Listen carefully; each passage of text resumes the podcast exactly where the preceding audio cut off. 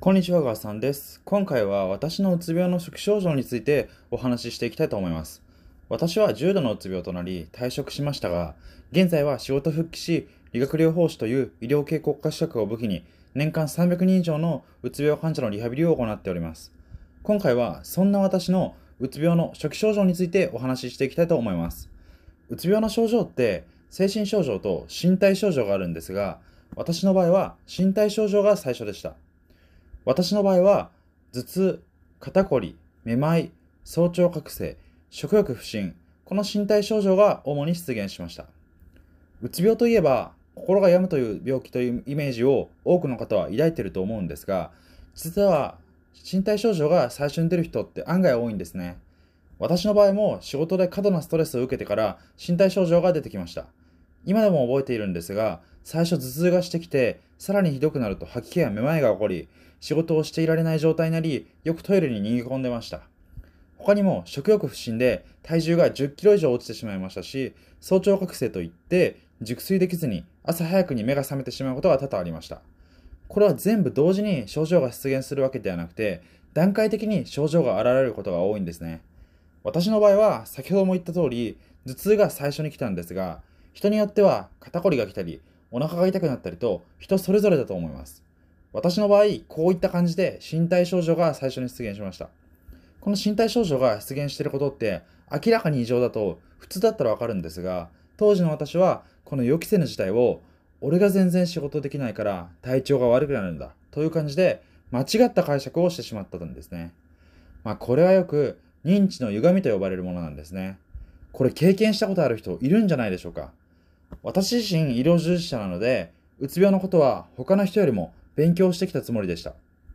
しかし、勉強してきた私でも、この段階ではうつ病だとは全然気づけなかったんですね。あまりにも体調がおかしくて、おかしいなとは思っていたんですが、何もできずに不安を感じているだけでした。そして、身体症状の後に精神症状が4つ出現しました。理由のない焦り、興味や喜びの喪失、会話の内容が全く入ってこない、意欲の低下、この4つですね。皆さんにも1つや2つ大好きなこと、大好きだったことがあると思います。今まで楽しめていたことが楽しめなくなる。これもうつ病の初期症状の一つで、とても辛い症状だと思います。私も自分の大好きな趣味である筋トレも楽しめなくなるくらい、興味や喜びという感情は失いました。私は物事が楽しめなくなるという精神症状が出てきたあたりから、これうつっぽいなと判断して精神科を受診しました。まあまさか俺がうつ病になるなんてみたいな感じで半信半疑で受診したところ重度のうつ病との診断を受けました。私自身うつ病の知識を持っていたことと身近な身近な人にうつ病を経験した人がいたことも比較的早い発見につながったことだと思います。私の場合はだいたいうつの症状が現れてから3ヶ月ぐらい経ってから初めて精神科を受診しました。多分この段階で普通の内科とかに行ってたら特に異常ありませんねと言われていたかもしれません。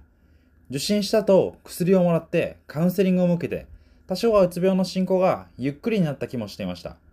でも、徐々でも徐々にうつ病が進行して、してきて、ある日ガクンって感じで、急にスマホの充電が切れたみたいに、布団から動けなくなったんですね。感覚としては、布団に縛り付けられてるような感覚でした。そこから今まであった身体症状、精神症状の辛さレベルがガンと上がって、全く仕事に行けない状態になりました。よくわかんないけど、焦りを感じてしまったり、上司の言葉やテレビで話を聞いても全く頭に入ってこない状態だったんですね。もうさすがにここまで来るとまずいなと思い、仕事も辞めて治療に専念しました。ここまで私のうつ病の初期症状についてお話ししてきましたが、この症状に当てはまる方といって、皆さんがうつ病だとは必ずしも限りません。でも気になる方は精神科に行って受診した方がいいと思います。精神科に受診するのには勇気がいると思いますが、楽になるので、ぜひ今悩んでいる人は特に行ってほしいと思います。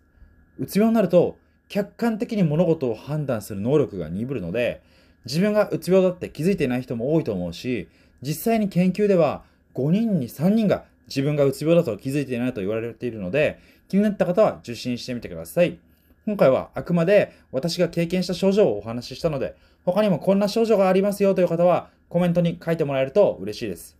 最後まで聞いていただきありがとうございました。今回の内容が少しでも良かったならフォローよろしくお願いします。他の音声も聞いていただけると幸いです。ではまた会いましょう。